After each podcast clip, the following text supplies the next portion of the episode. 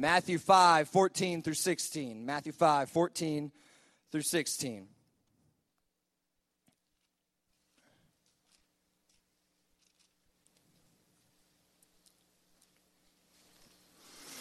You are the light of the world. A city built on a hill cannot be hidden. Neither do people light a lamp and put it under a, under, under a bowl. Instead, they put it on a stand and it gives light to everyone in the house. In the same way, let your light shine before others that they may see your good deeds and glorify your Father in heaven. When I, when I think about light, I think about something that happened to me um, I think, or not to me, but uh, I, I, was there for it when I was in, uh, I don't know, eighth, ninth grade, something like that. I was living in Tampa. And, uh, and, and I always, the, the interesting thing about light, and this is a pretty obvious thing, is that light shines brighter in darkness. And this is really why Jesus tells us, You are the light of the world. You are like a city on a hill. You cannot be hidden. Everyone around you sees it. Because the truth is, the world spiritually is a very dark place. We, have we've, we've, we've talked about it. There's suffering, there's sin, there's, there's broken promises and broken relationships, and there's, there's just hurt. And like Lindsay said this morning, sometimes life just sucks. And that's the truth. And, and so it is a dark place.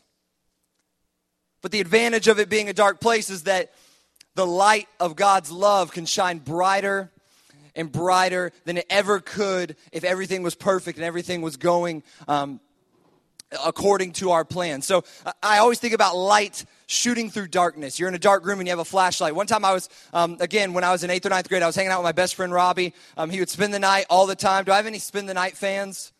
Slumber party fans? Yeah, like I, we would, we would spend the night at each other's house like every single weekend during the summer, he'd come over like five days in a row and he'd bring like one outfit and he would just take showers and put it back on or my mom would wash it for him. And we really weren't planning it. He would just stay for a week and just kind of hang out. And one, during one of those hangouts, um, for some reason we were playing with like a glow stick. We, we each had glow sticks. Um, just the little old school glow sticks, thick, about this long. Um, you break them, the hard ones, and then you shake them up, and then the uh, juices get flowing or whatever, and some kind of chemical reaction happens, and it starts glowing.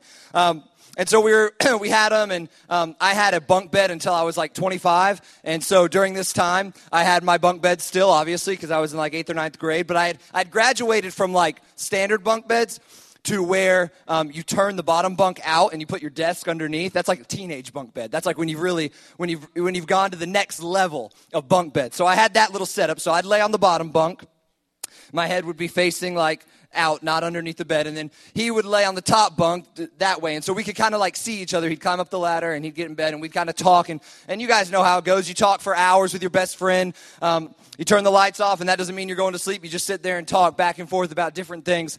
And, uh, and one time, he, as we were turning the lights off and, uh, and getting to bed, he was climbing up, and we had had these glow sticks. I really don't know why we got the glow sticks or why we had them, but um, he, he started chewing on it for some reason. And he, and he just and he was just like chewing on it and like kind of like when he'd have a, I love toothpicks he just like chew on stuff but um, so he was chewing on a glow stick and he just keeps chewing on it. And i remember as he's climbing up into the bed i guess uh, the plastic around the glow stick had had enough of his teeth and uh, it decided to give way. And so what happened was the juices that were glowing the radioactive uh, waste inside of there started to stream all in his mouth and down his uh, face and his chest, and it spilled all over the room, and the lights were out. And so I was like, my first thought was like, crap, my mom's gonna kill me. And I wasn't really thinking, obviously, eh, for those of you who are laughing, because first of all, glow sticks um, only glow in the dark. And when you turn on the lights, there's no mess. It was kind of cool. It'd be like, turn on the lights, hey, everything's good. Turn off the lights, oh my gosh, my mom's going to kill me. And also, lights, uh, the, the, the, the lights of a glow stick obviously go out after like four or five hours. So it really wasn't a big deal. But at the moment, I was like, oh crap, what are we going to do? We got to clean it up. I got to go get the, the carpet cleaner. And it's everywhere. It was all over the wood. And it was incredible because it was dark and the glow stick was still like in its prime and it's just everywhere. And and then he slowly turns to me and he's like kind of scared because he's like i'm not sure if i'm gonna die or not. But he uh but he he, he turns to me and he like is like oh uh, and then he slowly smiles. And I remember, I'll never forget that smile. It was like a radioactive, like mutant smile. There were, you could see every line in his teeth, the dark lines. His teeth were bright green. His tongue, when he stuck it out, was bright green. It was draining down his chest. He looked like he had just eaten like a zombie. It was all over, all over him. And, and I just remember thinking, wow, that's pretty cool. I'm glad it didn't happen to me. And look at, look at that great amount of light that's coming uh, coming out of him and, and all over the floor. And that's, and that's really what I think about when I read this verse is, is light in a dark place.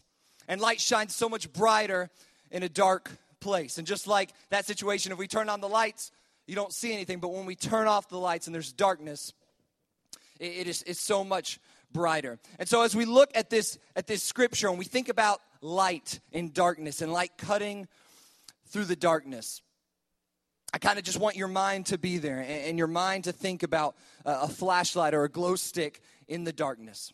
Now, as we look at this at, the, at this verse, we, it says, "You are the light of the world.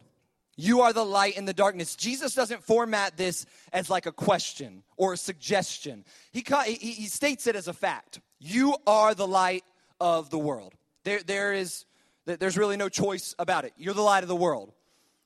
And so, what we have to first say is okay, we're going to be a light no matter what we want as believers. So, do I want to be a bright light or a dim light?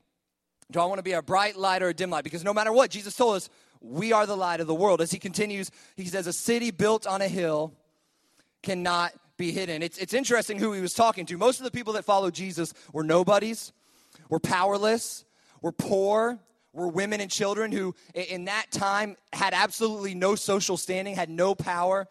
Most of the people um, were, were sick or, or outcast from the town. The, the, the, the, people that were like social pariahs that nobody wanted to deal with, nobody wanted to pay attention to. These are the people that follow Jesus. So as he's preaching this sermon, it's very likely that the majority of these people are like, Jesus, stop, stop, stop. Who, do you know who you're talking to? We're not a light of anything. In, in fact, uh, we don't we really don't have anything to offer.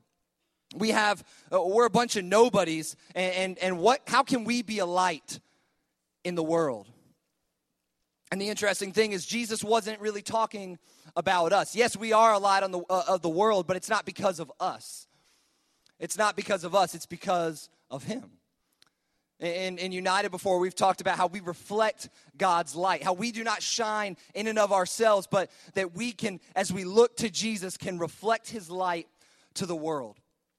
And so that is what he was saying. He was saying it doesn't really matter if you are young or old, if you're a woman or a child, uh, or if you're a man, or if you have a great job or a terrible job, if you're great, talented, and, or, or if you're not. It doesn't matter. You are the light of the world. And so it, goes on to say, as I said, a city on a hill cannot be hidden. Cities in this time were mostly built on hills and mountains um, so that they could protect themselves, so that they could pay a place that was desirable. Most people, if you didn't live in a city, there was like a problem, like you were you were not going to be protected. You didn't necessarily have a source for food. Um, it was it was a social standing to be able to live in a village or a town at that time because it meant protection, it meant security. And so people wanted to be in cities. Cities were desirable. And I think always when I think about a city on a hill, and I've told you this before as well, is when we used to go to Jamaica and we stayed down at the cottages on the on the bay. Every night when the sun went down across the bay, you could see uh, St. Ann's Bay, which is a city, uh, a pretty medium to large city in Jamaica, and you could just see all the lights start to turn on on the hillside across from us. And it was very obvious because it wasn't like it was a street light that was behind trees. It was up on a hill. Everybody could see it. Everyone could see. Well, that's where a, a city was. And if you imagine traveling during this time, um, if you happened to start walking um, and the dark, and the sun went to started to go down and you started to panic, the, the sense of relief that you would get when you looked upon a hill and started to see the lights. Okay, I can get there and take refuge for the night. I can find an inn or a hotel to stay in, and then I can continue my journey. They were a, they were a very desirable place to be. Cities meant resources. And, and obviously, we would never want to go to a city, even today, we'd never want to go to a city that had no resources, that had no light. If, you, if, if someone said, Hey, do you want to move to this city? Oh, sure, tell me about it. Well, it has no electricity. we'd be like, uh, I'm going to go somewhere else. I'm not, I'm not going to, to move there because there, there's nothing for me and there's really nothing desirable about that. A city is desirable for its resources and for its light, for its power. And so if we are a, a dim city, if we are, are, are a light or a city that can't even be seen, what's the point? What's the point? As it continues, it says, Neither do people light a lamp and put it under a bowl. Instead, they put it on its stand, so they put it high up so that so that it gives light to everyone in the house. Many times in, in, in these ancient days, they had homes that were one big room, or maybe perhaps one common uh, uh, little courtyard or room, and maybe one little bedroom that they would all sleep in. But if they had, um, obviously, no electricity, if they had a lamp, they would put the lamp in the center of the house and it would give light to most of the house. They weren't living in these five bedroom, six bedroom houses. And so, this light in the middle of the home was important to put up on a stand so that everyone could see when the sun went down. And if you notice um, something uh, about this uh, that, that's very important, it is that he mentions a house. So he starts with a city. He says, You're the light of the world. Okay. Then he kind of goes a little bit smaller and he says, You're a city on a hill. And then he goes down to a home. And he says, You are a light in your home. Well, who lives with us in a home? Who, who is with us and around us in our homes? It is the people that are closest to us. So that takes us to the first point. We don't need to save the world, we need to shine a light on the people close to us. We don't need to save the world, we need to shine a light on the people close to us. And again, I think this is something that we get wrong when we're talking about sharing our faith. We're like, oh, well, how can I have an impact? There's six, or there's, I don't know, six or seven billion people in the world. Like, what am I supposed to do? How can I change anything? And the truth is, you're not called to change the entire world, to save the entire world all at once. You're called first to the people around you. Now, all of a sudden, it becomes a lot more easy because we have influence with the people around us. We have relationships with the people around us. We have uh, an ability to talk to and understand the people around us. We can reach out to the people around us much better than anyone else can. You can reach out to your friends in a lot of situations better than I can or better than your life group leader can because you have a relationship. And so, what he's saying here is shine the light on the people closest to you, on the people in your home. And then it closes with, in the same way, let your light shine before others. So, everyone else, not just the people in your home, but everyone else, getting back to more of a global sense, that they may see your good deeds. And now, a lot of times, this is where we stop, that they may see my good deeds. If I'm a Christian, I should be good, so that people can notice that I'm good. And, uh, and then they'll, they'll think that's good. And okay, I've done my job. But notice that it, it, it, continues and it doesn't say, so they can see your good deeds and think you're a good person. No, it says, so they may see your good deeds and glorify your Father in heaven. So, the whole purpose of those good deeds, of living according uh, to, to Christ's law and Christ's rule and the way Jesus lived, is so that people will glorify our Father in heaven. In, in other words, so that they will know Jesus so they will know God the Father. And so, if we're going to look at, uh, at, being a city on a hill, we've got to learn from the best. If you want to be a great soccer player, you get a great soccer coach. If you want to be a great uh, musician, you get a great piano teacher, guitar uh, teacher. And so, when we want to look at being a city on a hill, we have to look at the original light of the world, the one that said, I am the light of the world. We have to look at Jesus. So, flip over to Luke 19, 1 through 10. Luke 19, 1 through 10. It is a few books over Matthew, Mark, Luke. Chapter 19. Turn there in your Bibles, please. This is a, uh, a story that's familiar to many of us. It's called uh, Zacchaeus the tax collector. I'm going to start reading. Je- Jesus entered Jericho and was passing through. A man was there by the name of Zacchaeus. He was a chief tax collector and was wealthy. Now, just so you know, as you may have heard before, tax collectors were not liked. Um, tax collectors routinely took advantage of people. Now, he was a chief tax collector, so that means he was like the head of other tax collectors. That means he was more corrupt, more um, cheating of, uh, of people, more dishonest, and, and just more um, hated by the people of Israel. Because what he did was he collected money for Rome, and so uh, the Jews hated him, but the Romans hated him because he was Jewish, and, and so he really was liked by nobody. He was despised. but he had heard about Jesus. And so he says this he wanted to see who Jesus was. But because he was so short, he could not see over the crowd. The first thing I want you to notice is he was outside of the crowd. Again, people didn't like him. If he walked around and there was a group of people, most likely they'd do one of these. And as he walked towards him, they'd kind of do one of these. They'd start to close the circle. And so you can imagine as he would walk through town, people would kind of just turn their head, start to look at their feet, or start to look at something else because they didn't want to look or talk to Zacchaeus. And he could not see over the crowd. The crowd of, of people that were following Jesus kept him from Jesus. They didn't want anything to do with him. They weren't going to let him through to see Jesus. They probably thought, you don't deserve to talk to the prophet Jesus, the teacher Jesus. So he was hated. It says, so he ran ahead and he climbed a sycamore fig tree to see him since Jesus was coming that way. And so uh, this was a, a man that um, was clever, a man that um, had, had gotten by on his, his brains and his wits and his cleverness for a long time. And he thinks, okay, well, I, I kind of see the path going. There's a tree up there. I think I see an intersection. I'm going to try to get up ahead. I'm going to climb up there and I'm going to get a nice little aerial shot of Jesus walking under me. I don't need these people. I don't need friends. I don't need anything else. They don't have to let me through. I'm just going to do this on my own. When Jesus reached the spot, he looked up and said to him. Now, notice, Jesus was passing through. He was walking through the town. There were other people and other business to attend to, and yet he looks up. He looks for the person that's on the fringe, the person that is desperate and lonely.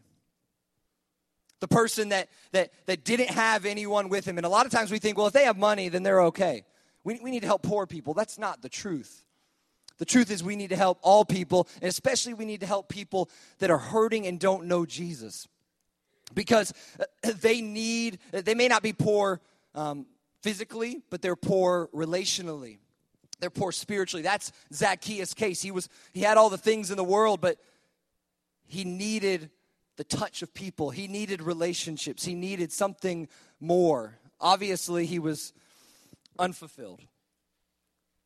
And look at what Jesus said Zacchaeus, come down immediately. I must stay at your house today.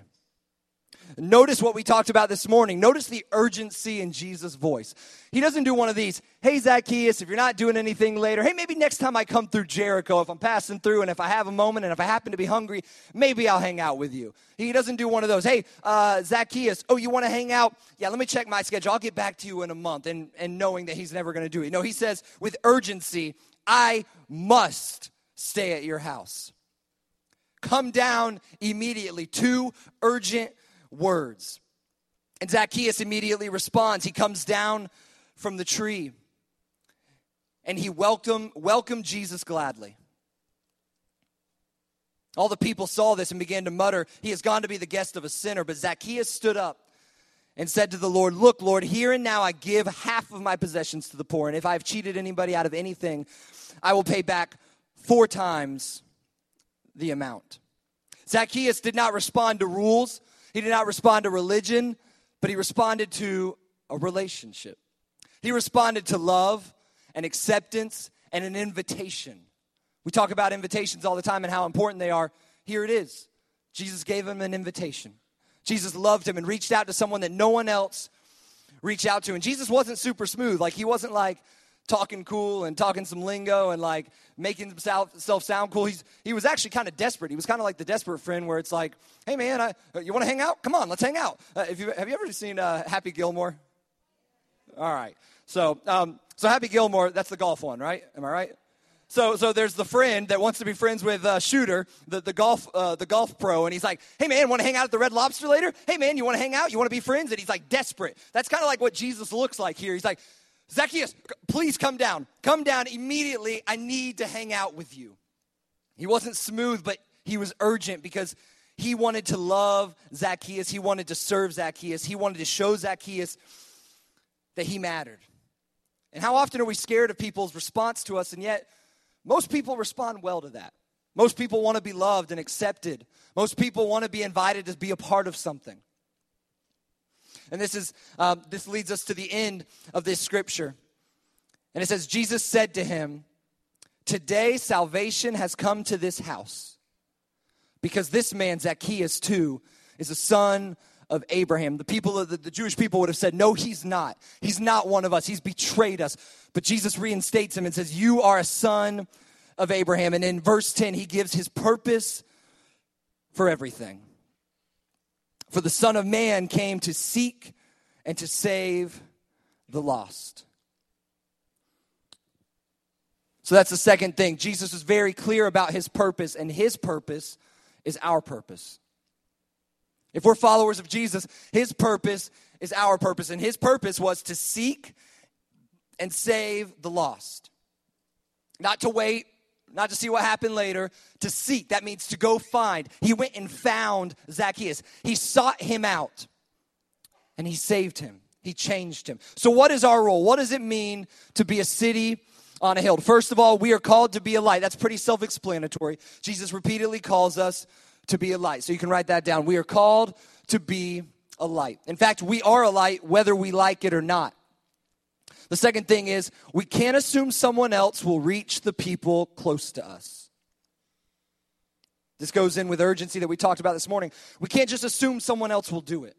When I worked at Publix, I bet a lot of you have worked at Publix. It was like the worst job I ever had ever. And I worked, uh, I, I, was, I worked as, for a summer as a plumber for Big G, and that's uh, picking up poop and digging ditches is pretty bad. But that was a lot better than Publix. I hated Publix, and I was a bagger and cashier, and I, uh, I quickly kind of got used to the swing of things. And um, the first six months, I was like the best worker in there, and then the next year and a half, I was like the worst worker because I got, I got, I made friends. I got kind of comfortable. I'd start joking around, and I was like, eh, I can get by without doing very much. And we called it slacking off. We'd go into the break room, and we'd sit there when we weren't on break. We'd go do carts and just disappear for two hours. Um, I think one time, I made uh, one of my friends one time that worked at Publix went uh, and just got ice cream while he was working. He just, hey, I'm going to do carts. And he just left and went and got ice cream at like Cold Stone. It was Cole. He's shaking his fist. Awesome. Thank you, Cole. Um, and so we, we would love, we love to slack off. And we had these, we, we, had a, we had a day called chore day. That was Saturday.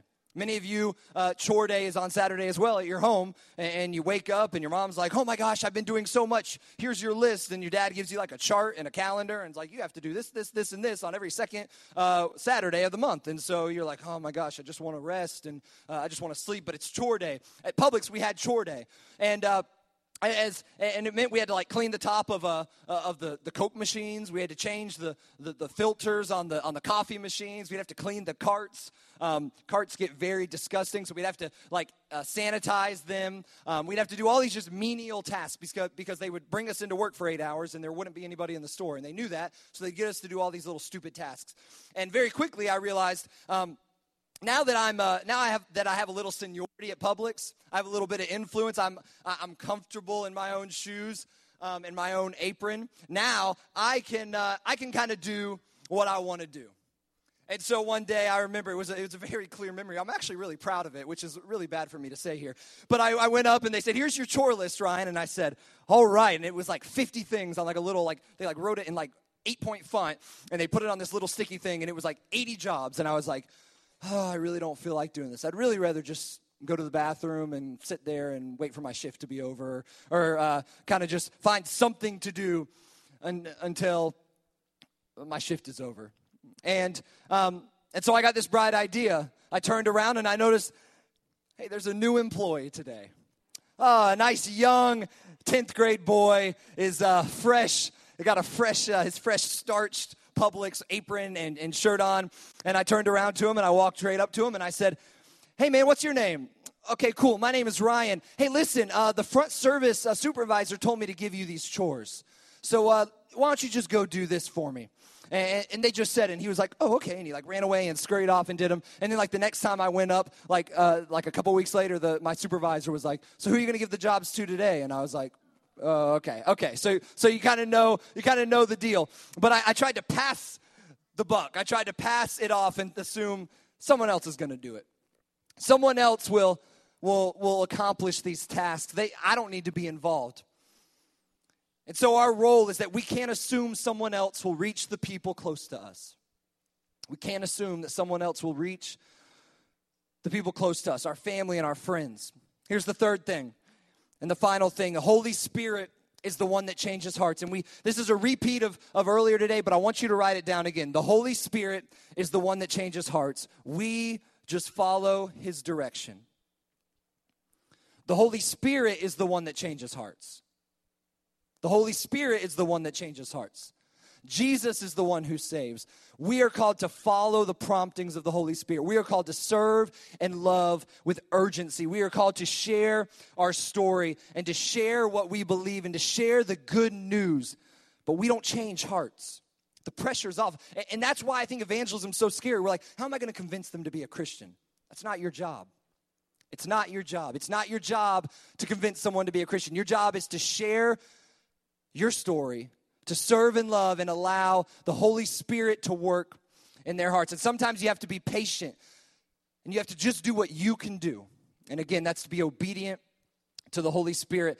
Um, one more quick story. Don uh, Don Jacobs, he's a guy that works at our church. Um, he has a brother-in-law that is uh, was born Orthodox Jew, lived his whole life as a Jew. Um, and uh, has leukemia and uh, was kind of on near his deathbed and they've been praying for him for 15 years in this instance, they did what they could do. They prayed for him. They couldn't convince him that his faith was, was not complete without Jesus. They couldn't convince him of those things, um, but they could pray. And so they did what they could do. I'm sure they followed the Holy Spirit on many promptings and loved and served him over the course of 15 years. But I remember I was with him. I got the opportunity to be with him when he received a phone call a couple of months ago. And he kind of came back into the office or came back into the meeting with, with tears in his eyes. And he shared with the group that his brother-in-law had just given his life to Christ.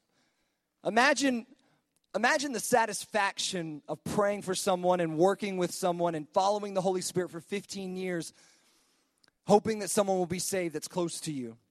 And finally seeing the Holy Spirit break down the barriers of their heart and seeing the patience pay off. We can only do what we can do. We have to allow the Holy Spirit to change hearts. We're going to check out a testimony video of one of our students, um, Tyler, and it's a uh, it's just a video of him sharing his story, sharing about how people close to him, once again, people close to him, friends, shared their faith, sent out an invitation, just like Jesus put out an invitation to Zacchaeus. So check out this video. I pretty much grew up with Matt and Jackson through baseball at Atlantic Beach and I mean we played together, and we really like we all got really close. My last year at like uh, it was majors, it was the last year majors together. Like our fall farewell was me, Jackson, and Matt were all on the same team, and all of our dads coached, and that's when our relationships grew like the most. And then after that, we started hanging out more, and they got me involved through Beach Student Ministries because Jackson Jackson like started going to church before a lot of us did and he, he really liked it and he explained to us like what it was about. And then john moffat was the life group leader and he invited he just like every time we were there he would just invite us to come to life group on wednesdays. And started going to united and then i got invited to go to epworth.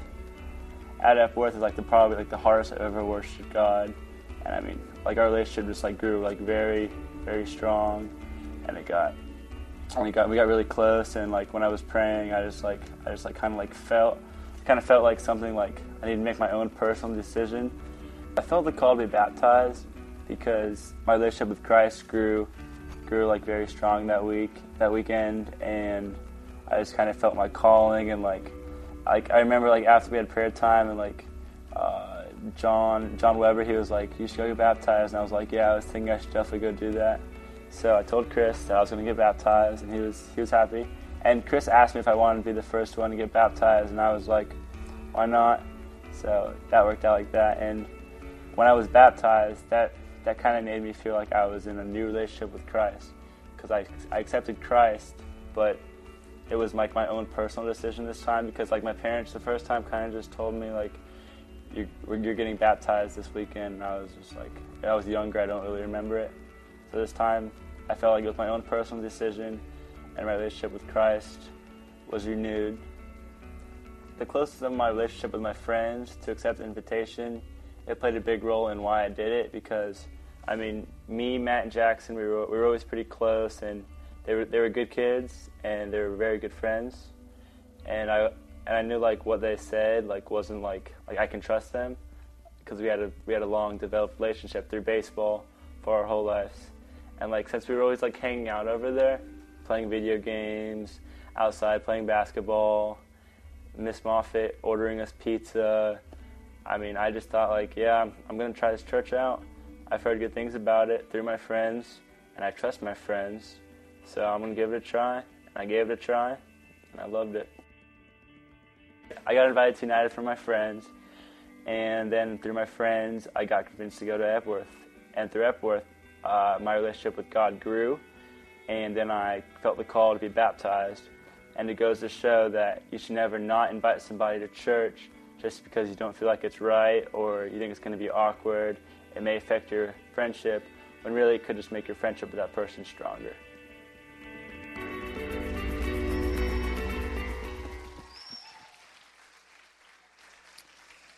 So here's what the, the, the, call for us to do is we need to do our part.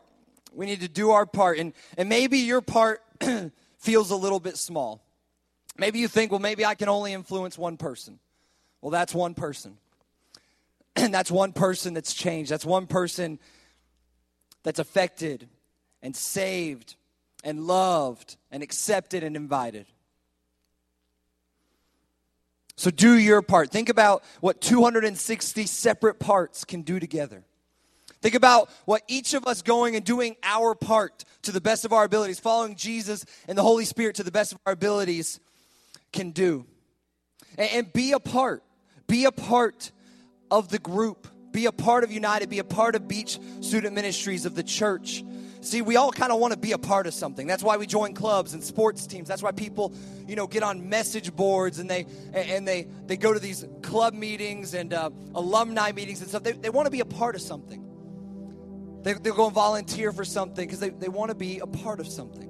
We have this deep thing inside of us that makes us want to be a part of something. And what's better than being a part of the greatest community ever created, known as the church? So be a part of it. And then the last thing is experience it. Often I hear from from from people, um, young and old, that you know I'm kind of tired of church. You know, it was kind of a phase. I kind of did it for a little bit. You know, I kind of did the faith thing for a while. Me and Jesus are still cool on the side, but like I'm, you know, it's whatever. I, am kind of just over it now. Or, you know, I, am still a great, I'm still a thriving Christian, but I, I don't need church. Well, Scripture says that's not true. Scripture says you can't be thriving alone. And in order for us to be a part and to do our part, we need to experience being a part of the church. If you're bored with church, it might be because you're not being the church. Does that make sense? You're not you're not living out being a part of the church. You're not sharing your faith, you're not serving, you're not loving, you're not spending time with Jesus, you're not getting into a, a deep relationship with Him. Maybe you're just kind of sitting on the sidelines. And yeah, when you sit on the sidelines, sometimes things can get a little boring and a little repetitive. Church wasn't ever spent, meant to be for spectators, it was meant to be for participants. So we have to experience it. I want to return, as, as, this is the last thing I'll say, I promise. I want to return to yesterday's or last night's scripture at the end as Jesus was getting into the boat, the man who had been demon possessed begged to go with him. Seems like a good thing, right? Jesus, please let me come with you. I'll do whatever it takes. I, I got my clothes on, I got my act together, I got rid of those demons, and I, I just want to get in the boat and follow you. Let me do it. Please, please, please. See what Jesus does. He did not let him. Seems a little bit cruel, right? You just saved the guy, Jesus. Come on, let give him throw him a bone. Let him come and hang out with you for a little while. No. This is what Jesus says Go home. What does he mean by go home? Go to the people close to you. Go to the people that are hurting. Go to the people who, in fact, just told me to leave. They told Jesus, We want you to go. And so he said, Okay, I'll go. Well, who was going to reach out to these people if they kicked Jesus out? This man.